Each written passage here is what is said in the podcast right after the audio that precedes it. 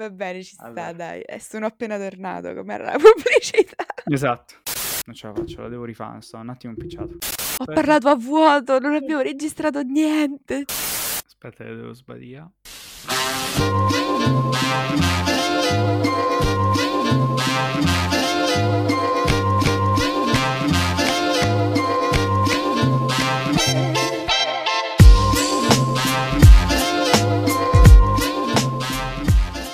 A tutti ragazzi e ben ritrovati in una nuova, nuovissima puntata di In the Mood for Talk, ma anche in una nuova, nuovissima stagione. Attenzione, io sono Lavinia Ed io sono Luca. e oggi ritorniamo fomentatissimi e contentissimi dopo la nostra pausa estiva, prima della quale avevamo fatto una preview di questa seconda stagione di In the Mood for Talk e adesso siamo invece pronti, prontissimi anzi oserei dire, per iniziare questa seconda stagione. Ne vedremo delle belle, anzi ne vedrete delle belle, anzi ne ascolterete delle belle perché finalmente non riparte solo In the Mood for Talk, ma è ripartita la distribuzione, si torna in sala molto più spesso di quanto insomma si poteva fare l'anno scorso. Sono tornati i film, stanno per arrivare dei film allucinanti, ragazzi. Siamo davvero troppo troppo contenti di quelle che saranno le uscite dei prossimi mesi e quindi inaugureremo oggi questa stagione all'insegna di grandi titoli, grandi registi, grandi film sicuramente e speriamo anche grandi puntate di questo piccolo ma anche appunto grande podcast. Luca, di che cosa parliamo oggi? Con cosa inauguriamo questa nuova stagione? Qual è la bomba che stiamo per sganciare, signore e signori? Allora, la bomba di oggi è Titan, film del 2021 di Julia Ducournau, secondo film dopo Raw, uscito nel 2016, cosa parecchio strana perché comunque la distanza sempre tra un film e l'altro in questi anni è diciamo 3-4 anni. Non tanti registi si permettono di, res- di, diciamo, essere lontani dalle scene per tutti questi anni, però eccoci diciamo arrivati alla, alla seconda opera di Julia Ducournau, Tita- Titan. Uh, Titan è stato mm, presentato in Francia a luglio al Festival di Cannes, festival dove tra l'altro ha trionfato e ha vinto la Palma d'Oro con annessa gaff di Spike Lee durante la cerimonia di premiazione ed è probabilmente la palma più importante, la Palma d'Oro più importante degli ultimi anni, senza fare distinzioni, uh, perché eh, Titan è un film di una regista che dopo quasi 30 anni torna a vincere eh, sulla Croisette e soprattutto un film che eh, si allontana dallo stereotipo classico del, dell'autorialità europea, diciamo, perché Titan è un film strettamente di genere strettamente d'autore, si colloca anzi a metà, diciamola così, ed è difficilmente definibile anche, almeno per quanto mi riguarda. Il film narra la storia di Alexia, interpretata da Gat Russell al suo esordio cinematografico, ha, tra l'altro ottima prova sia la sua que- che quella di Van Don, che interpreta appunto questa Alexia che, si, che da piccola eh, a causa di un incidente si ritrova a convivere con una placca di titanio che le verrà eh, impiantata nella parte destra del, appunto della sua testa che nel tempo libero si occupa di, eh, di motor show, una, lei è una sorta di ragazza immagine, non so come, sa- come definirla, pole dancer, comunque ballerina, quella, um, le classiche ragazze che appunto ballano sulle auto modificate eh, nei motor show. Non so, mi fermerei qui, non so cosa aggiungere più che altro che è molto particolare il suo tempo libero, i suoi altri hobby che... Sì, diciamo che parlare della trama senza incappare in spoiler è complicato. Che Quindi ammazza le persone, ecco, questo si può dire. questo si può dire, sì, è, Ammazza un- è una gente. killer, è È una una killer killer, infatti per una delle prime...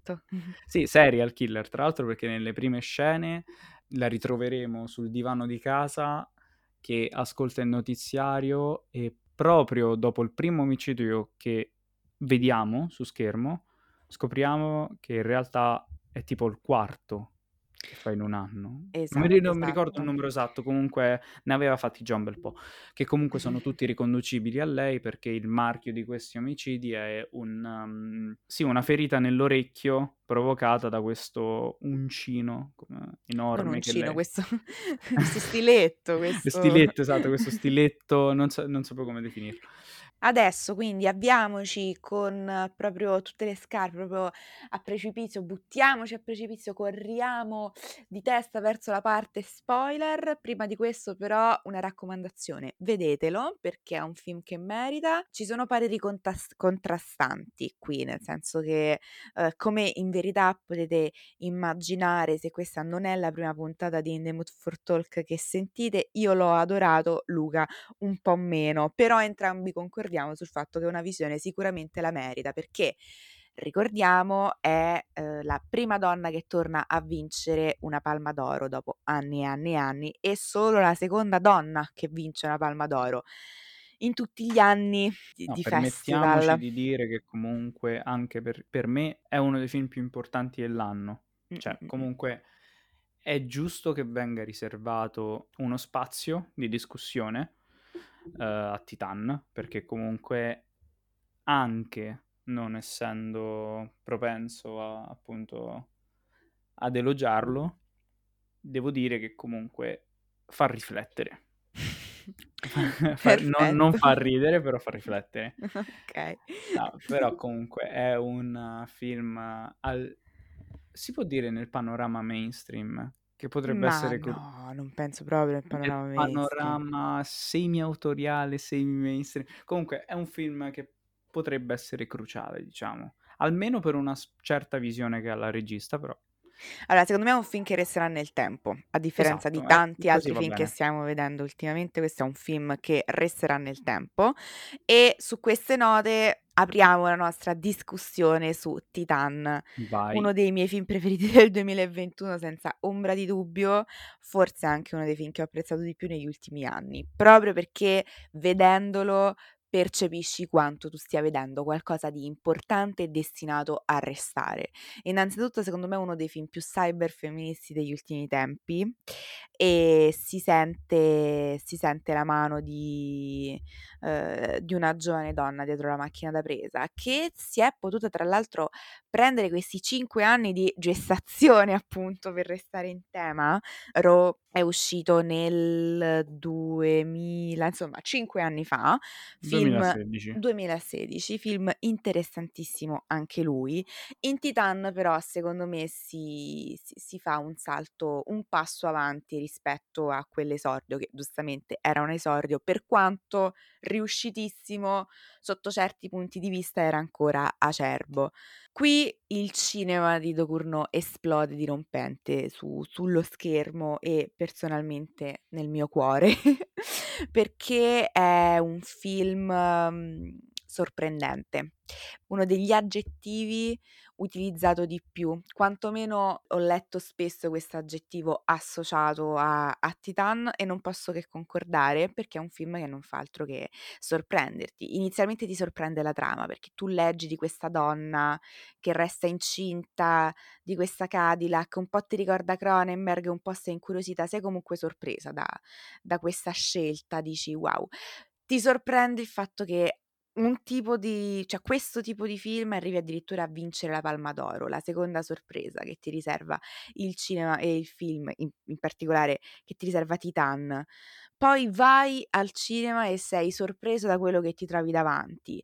Poi a metà film sei sorpreso dal cambio repentino e da quello che appunto ti ritrovi davanti un'altra volta. Sei sorpreso da finale, sei sorpreso davvero da, tu- da tutto di fronte, di fronte, a questo film. Quindi non, non, può che colpire, secondo me, lo, lo spettatore, la spettatrice anche in positivo e negativo, personalmente sono stata colpita molto in positivo perché ci ho visto tanto, ci ho visto tanto ed è interessante che questo tanto sia stato affrontato all'interno di un film di genere e qui cominciano i giochi di parole sostanzialmente perché è un film di genere che parla di genere, che parla di gender sostanzialmente. È un film corporale, nel senso che è mh, horror nella sua accezione più body, nel senso che tu stai lì sulla poltrona, ti contorci, senti tutto quanto senti, cioè lo senti proprio col corpo questo film e parla di corpi questo film, quindi è è interessante la scelta di parlare degli esseri umani nella loro più vasta accezione,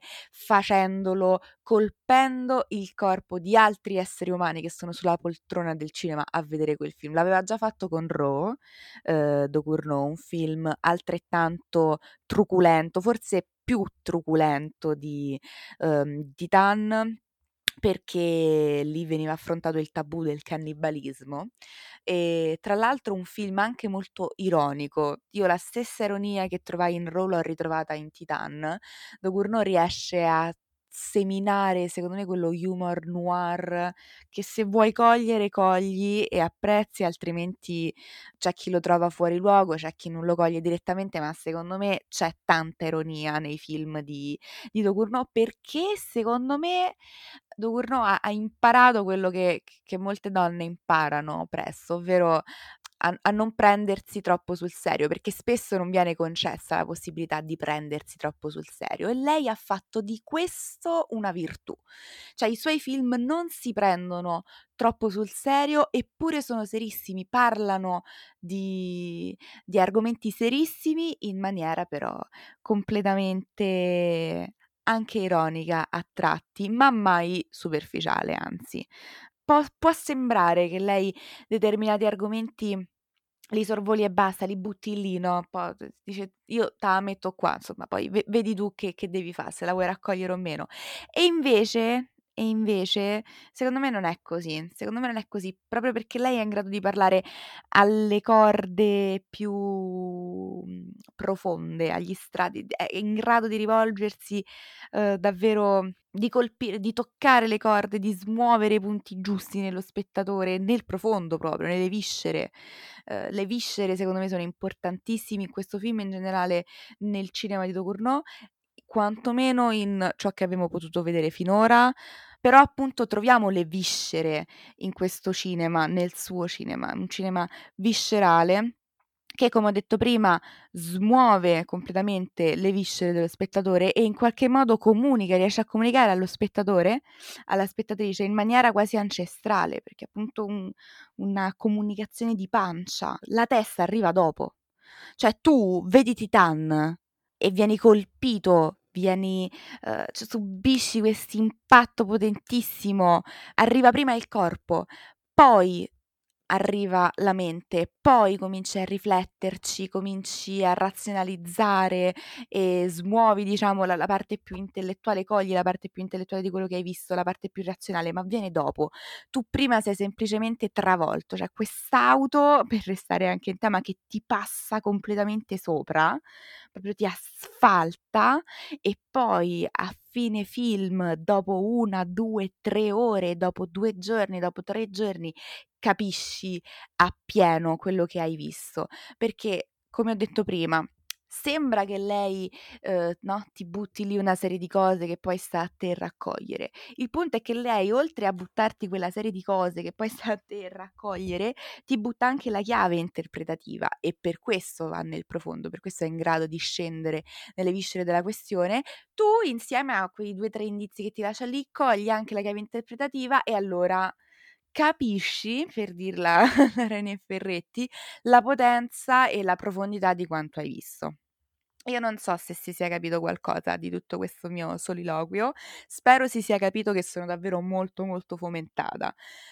Per il momento palleggio la palla a Luca, faccio parlare lui e poi cominciamo il dibattito, magari scendendo anche un po' nei particolari della trama che finora io ho lasciato completamente, insomma, in sospeso, non non ne ho menzionato praticamente nessuno perché lo faremo dopo. Adesso sono molto, molto curiosa di sentire il parere di Luca. È bene che voi sappiate che noi ci siamo semplicemente detto ci siamo semplicemente detti: "Sì, a me m'è piaciuto, sì, a me non m'è piaciuto", fine. Ci siamo riservati il meglio della discussione per questa puntata. Non ne abbiamo parlato neanche prima di iniziare a registrare, cosa molto rara perché solitamente lo facciamo sempre.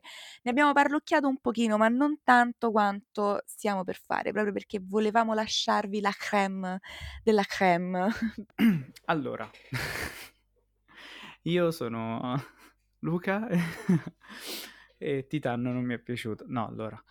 Ehm, allora, da dove partire con Titan? Perché praticamente, diciamo, sono quasi all'opposto della visione di Lavinia. Non che non condivida quello che lei ha detto, anzi perché tutte le tracce, ecco, di, di un certo legame con la corrente, diciamo, cyberfemminista, e qualcuno ha anche ritirato fuori a, maggio- a, buon- a buona ragione, diciamo, il testo di Donna Haraway, il manifesto cyborg, la stessa Lavinia lo ha fatto nella recensione da lei scritta per Das Cinemag, intitolando, sottotitolando eh, un altro manifesto ehm, e, eh, ed effettivamente non fatico a credere che sia uh, questa la principale lettura che diamo al film, anzi non entriamo nello specifico ora, ma basti pensare comunque a, a, uno dei punti centrali della trama, che è appunto il bambino che Alexia, che poi diventerà Adrienne, eh, porta in grembo. Però, eh, diciamo, quella, mh, quella, visceralità che la Ducournau mette in campo, um, io l'ho vista come una uh, reiterazione, uh, quasi fino allo sfinimento di un um, concetto che forse era ben chiaro dai primi 20 minuti di film, che uh, restano secondo me una delle cose più belle del film per una de- determinata sequenza che probabilmente discuteremo dopo. Però riguardo Titan, appunto, resta questa visione di un film frammentato e forse troppo sconnesso. Uh, perché comunque lega due situazioni che contrastano fortemente per il uh, registro della Ducournau così provocatorio e così appunto legato ad alcuni stilami del body horror. E quando secondo me si tratta di uh, approfondire un certo discorso, o meglio quello che ho voluto vedere io nel film, quello che ho visto e che mi è arrivato, ovvero di un rapporto di un nuovo cinema che potrebbe essere incarnato dal corpo, dal bambino che porta in grembo Alexia, e uh, un padre scomodo che è Van Sellindon che non vuole invecchiare, anzi si fa di steroidi per provare a restare in vita, che potrebbe essere, tra molte virgolette, appunto la metafora del vecchio cinema che questo film vorrebbe spazzare.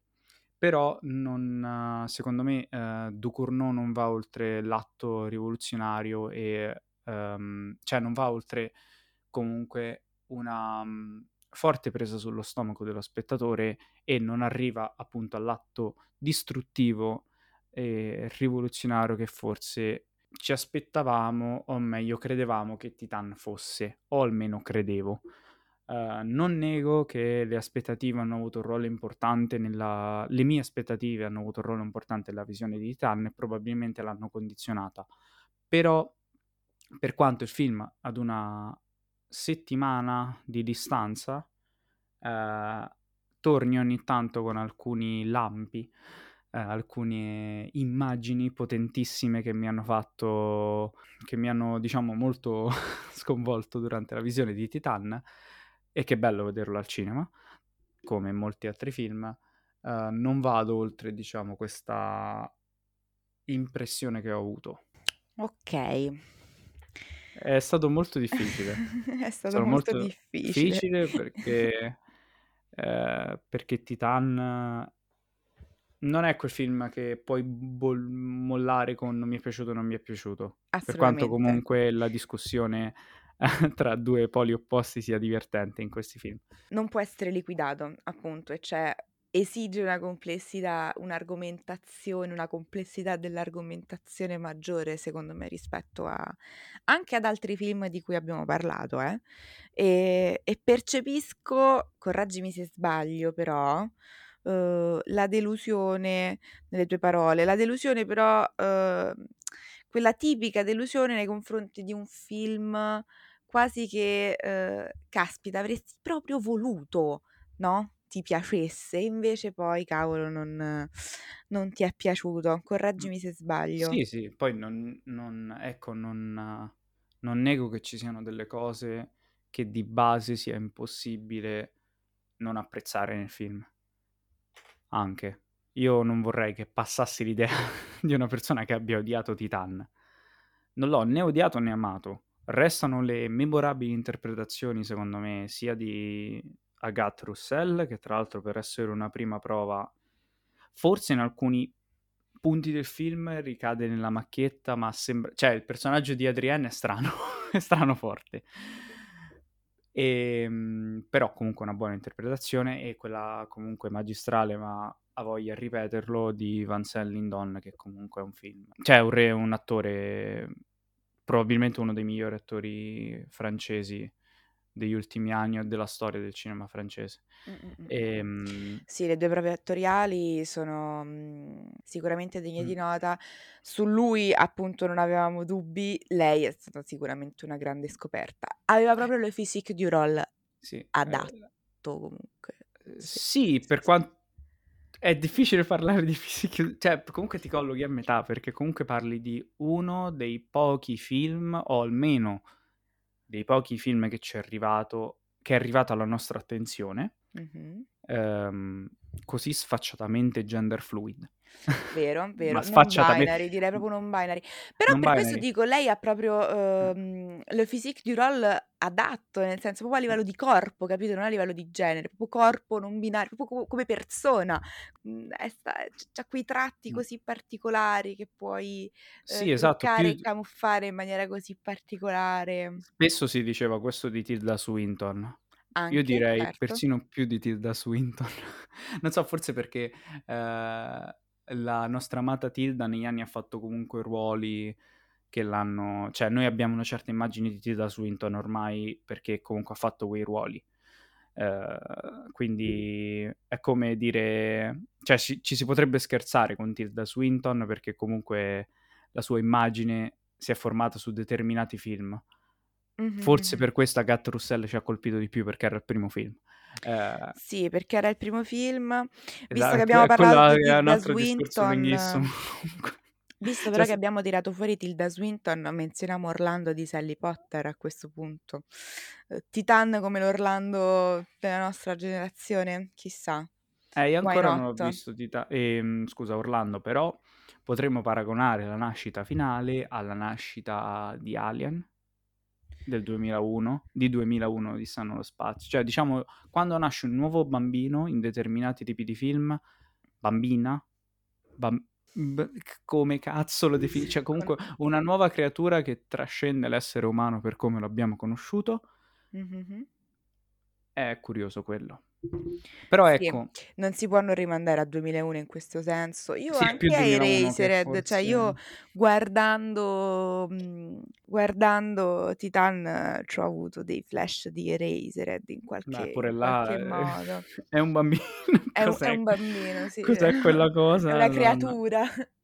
Però allora... Ci sono delle mille storie su, su diciamo, il, il materiale con cui David Lynch abbia creato questo fe- feto, se sempre di fede si può sì, parlare. Questo, questo, questa creatura, dai, questa creatura effettivamente. Restando su Titan però, quindi diciamo tu ti sei concentrato molto appunto su questa nuova creatura, quindi su il, il presagio, l'auspicio, semplicemente l'annun- l'annunciazione di questa nuova era del cinema, che in qualche modo è un cinema appunto ibrido e quindi la figura di Vincent Lindon, la Vincent, eh, del padre l'hai invece identificato come il vecchio cinema che fatica a stare in piedi e che dunque, o per meglio dire, che vorrebbe essere ancora prestante una prestanza che non ha più e quindi per questo ricorre agli steroidi. Sicuramente ah, ho letto tantissime interpretazioni, cioè tantissime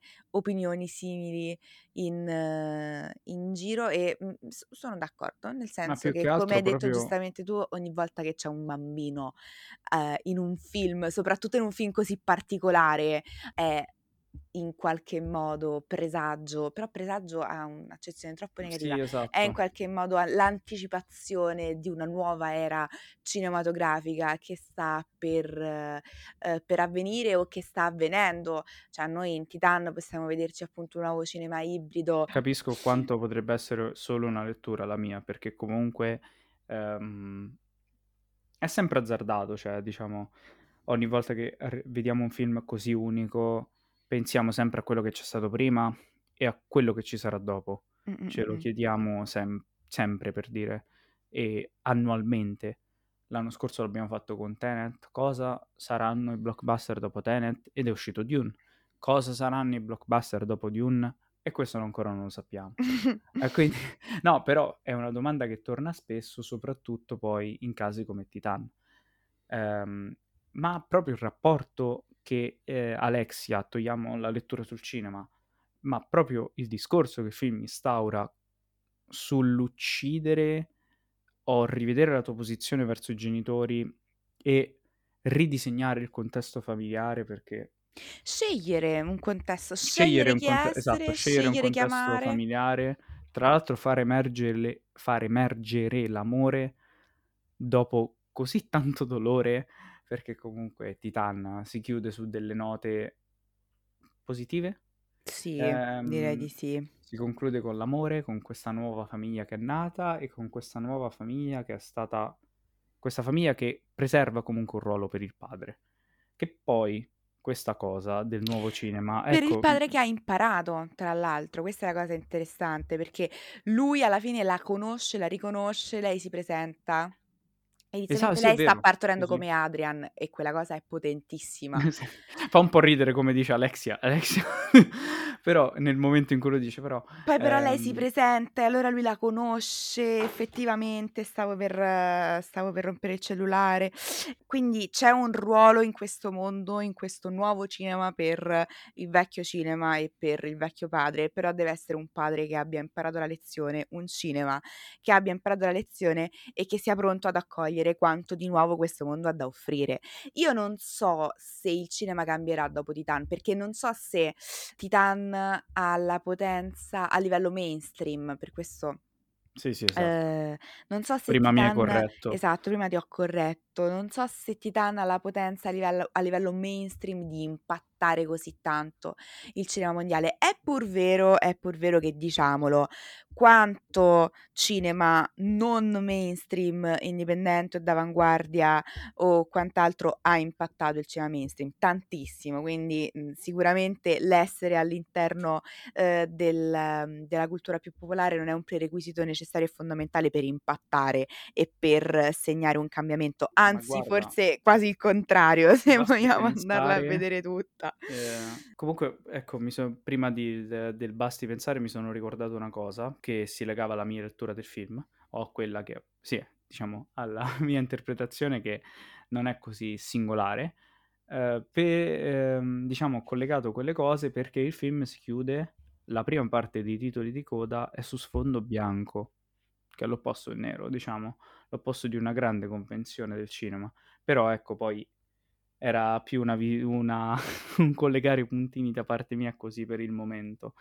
Ehm, però basti pensare comunque a Tarantino, sempre a Tarantino che è stato ispirato dal più basso cinema, brutto dire basso, comunque dal cinema più sconosciuto di genere italiano, che tra l'altro eh, appunto ha ispirato una delle più famose scene, una delle più famose scene delle Iene, che viene vagamente ripresa anche in Titan, ovvero l'utilizzo di musica pop su ehm, scene di violenza, perché eh, le Iene Tarantino prese da Fulci, da Non si sevizia un paperino, e la stessa cosa fe- fa Giulia Ducurno, diciamo, con um, Caterina Caselli, giusto?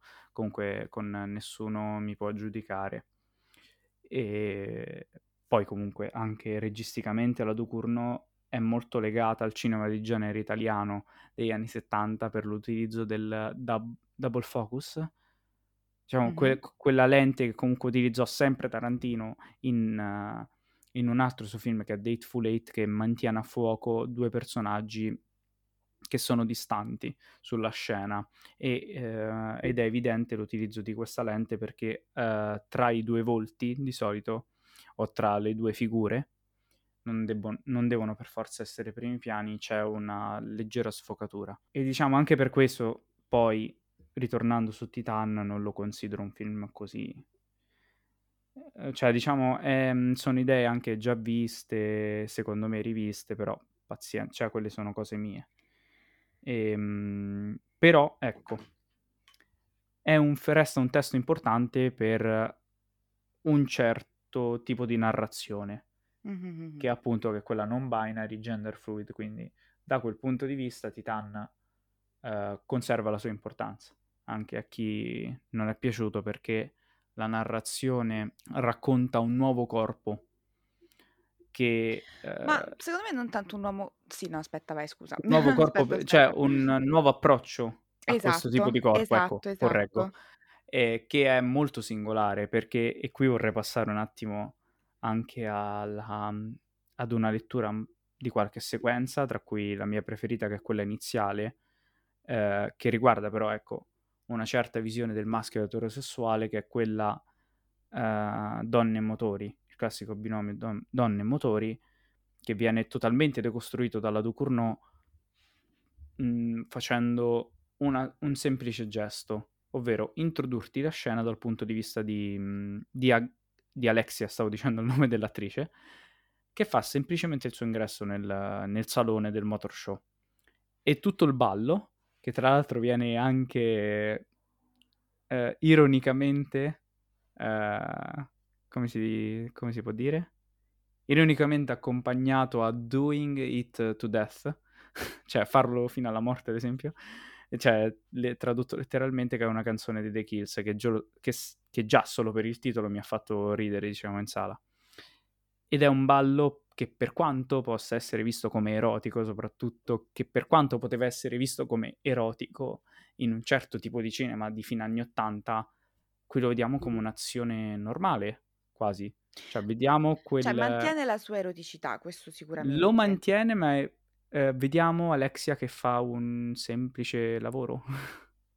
per quanto... Cioè, non, è molto difficile dire semplice lavoro, però... Cioè un'eroticità non sessualizzata, cioè un, o per me dire un'eroticità non oggettificata, non feticizzata, cioè lei è completamente in charge, per, per, perché non, non, mi viene un sì, termine l- migliore in italiano. È lei eh, che mh, fa una performance, cioè non so come dirlo meglio, diciamo... È, è, una narrazione priva di male gaze completamente, cioè esatto, è ecco, l'oggetto ecco. di uno sguardo maschile, nonostante vi siano degli uomini ad assistere, questi uomini sono quasi fuori posto. Sì, è ehm... interessante perché quel tipo di contesto è sempre stato associato al maschile, era la donna ad essere orpello, no? A Riconosci alzare... lei come soggetto. Esatto. Ecco, la definizione eh. finale. Esattamente, esattamente, ma soprattutto come eh, soggetto al, al, al, posto giusto, cioè si riappropria completamente di uno spazio nel quale una donna c'è sempre stata, la donna c'è sempre stata in quello spazio, in quello dei motor show, era quella che alzava e abbassava la, la bandierina, quello che era per far partire le macchine, era quella che sulle riviste di, di motori appunto trovavi in abitini succinti a fianco de, della, eh, della moto della, o della macchina di turno. A proposito di moto, era la stessa donna che sulla moto in Transformers vedevi mentre appunto eh, stava su questa moto a pulirla con tutta la camera che gli ruotava intorno, una camera era sempre il cofano di una di... macchina, eh? No, no, era, un... ah, era una macchina, non era una sì, moto? Sì, sì, era, non mi ricordo l'attrice. È Megan Fox. Megan Fox, esatto. Con tutta la camera che gli girava in... le girava intorno, no? Con tutto questo male gaze. E invece qui con Alexia la donna è, come hai detto tu giustamente, soggetto dell'azione, non, soggetto dello sguardo, non oggetto, soggetto dell'azione, non oggetto dello sguardo, e è l'uomo ad essere in qualche modo fuori posto, è quasi ridicolizzato da... No, ma tanto, cioè veramente quello che mi ha sorpreso è la semplicità del gesto. Mm-mm. Proprio Lei si quella... sta divertendo lì, cioè tu la vedi esatto, la passione sì, sì. che ci mette Alexia eh, nel, nel, ballare a fianco sopra le macchine, che è poi la stessa passione che ci mette nel, nel farsela quella macchina, capito? Cioè, eh, anche, anche quello è molto divertente come scena perché Ducournau la, uh, c'erano delle aspettative su quella scena perché dici se è un body horror chissà cosa farà perché comunque in tutte le recensioni che abbiamo letto da Cannes nessuno nominava l'espediente, cioè nessuno spiegava l'espediente. Nessuno, non so se ricordi. Mm-hmm. E allora ho fatto ok, ci sarà, dai, un dettaglio, qualcosa lo inventeranno. E invece no, è solo questa macchina che ricorda molto le scene di GTA che, che salta. che sembra veramente... Cioè fa ridere perché questa macchina salta e noi vediamo unicamente eh, una, un, come si dice, una, questa inquadratura dal, dal, um, dallo spazio del tettuccio e dall'Exia che appunto è inquadrata dal busto in su. Uh, molto divertente vedere questa esatto. macchina che esatto. salta, gli abbaianti che partono. Esilarante, cioè una scena esilarante. Per questo dico Titan, così come Ro e quindi appunto il cinema della Dogournau è divertente, è ironico, cioè tu guardi quella scena e come posso dire, lì secondo me è il momento in cui il pubblico si divide a metà. C'è chi si scandalizza e allora lì l'hai perso, ma perché quel tipo di pubblico in verità neanche lo voleva vedere Titan, perché che lei si scopa una macchina, lo sai dal trafiletto filetto che, che ti mettono cioè, dalla trama. Che, che, Quasi rasente e ridicolo, possiamo no? dire quella scena. E, ehm, e invece c'è quella parte di pubblico che invece si la gode e si diverte davanti a quella scena, che deve essere una scena divertente e deve anche avere una sua sensualità in parte, perché comunque Alexia è... gode sì, sì, sì, se la sta effettivamente godendo. Ha anche la macchina a quanto pare, effettivamente. Quindi Gli abbaianti, vero? Cui... Anche tu hai pensato che gli abbaianti siano un segno di godimento. Esattamente, e perché abbiamo pensato una cosa del genere? Non lo so, forse perché lei è stata brava a trasmetterlo. Vediamola in questa maniera, dai. Ehm, però appunto lì è il momento in cui il pubblico si divide, lì capisci chi si sta per godere il film e chi invece guarderà il film con gli occhi del pregiudizio. È un, un rito di passaggio quel, quel momento, secondo me.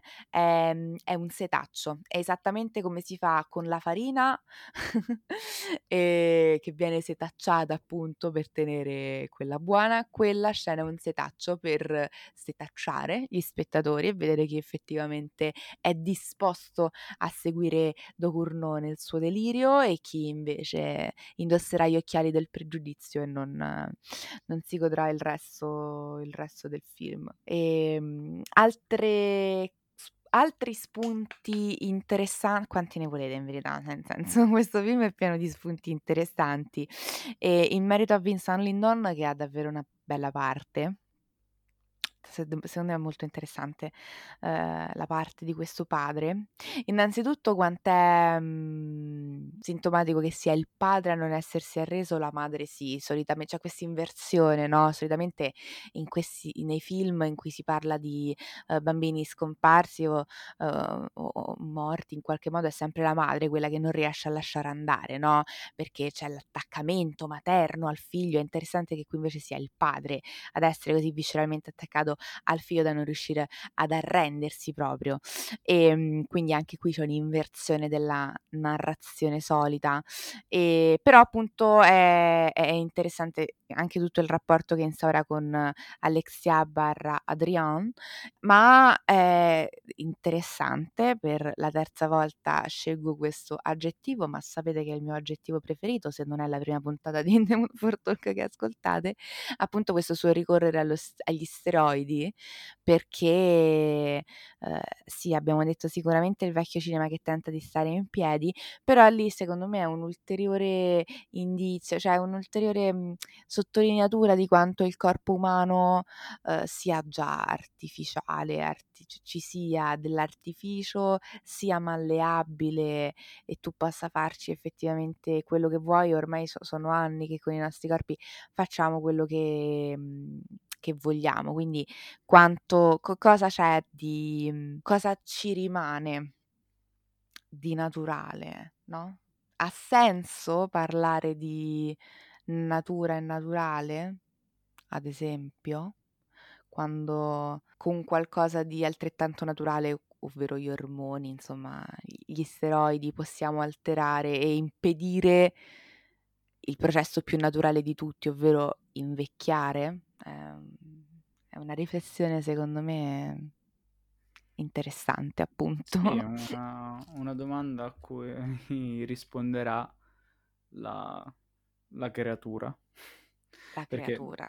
Perché il film con uh, Vincent, Vincent, come si pronuncia, ci dice che comunque il corpo è soggetto a decadimento ed è un processo irreversibile. E che è uno degli aspetti anche più interessanti del film. Poi è anche interessante come lui si collochi in una posizione di Dio.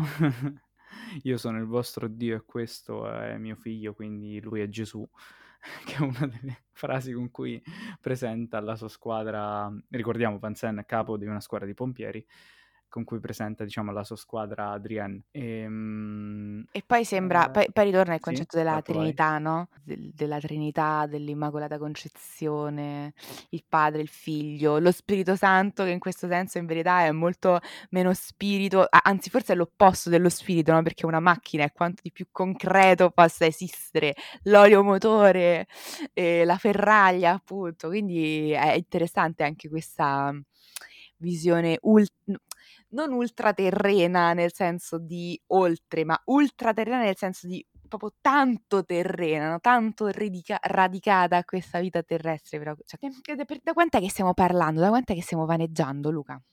È un bel po'. Un bel po', vogliamo, vogliamo concludere qui questa prima puntata della seconda stagione.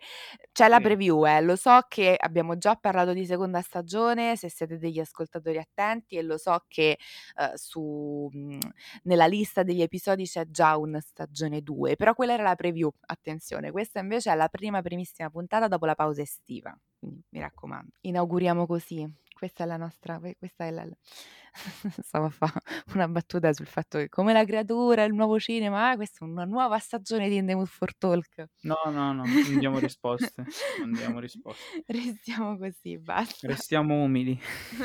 e, e, niente, eh, fatevi la vostra, naturalmente, fatevi la vostra opinione e andate a guardare Titan al cinema.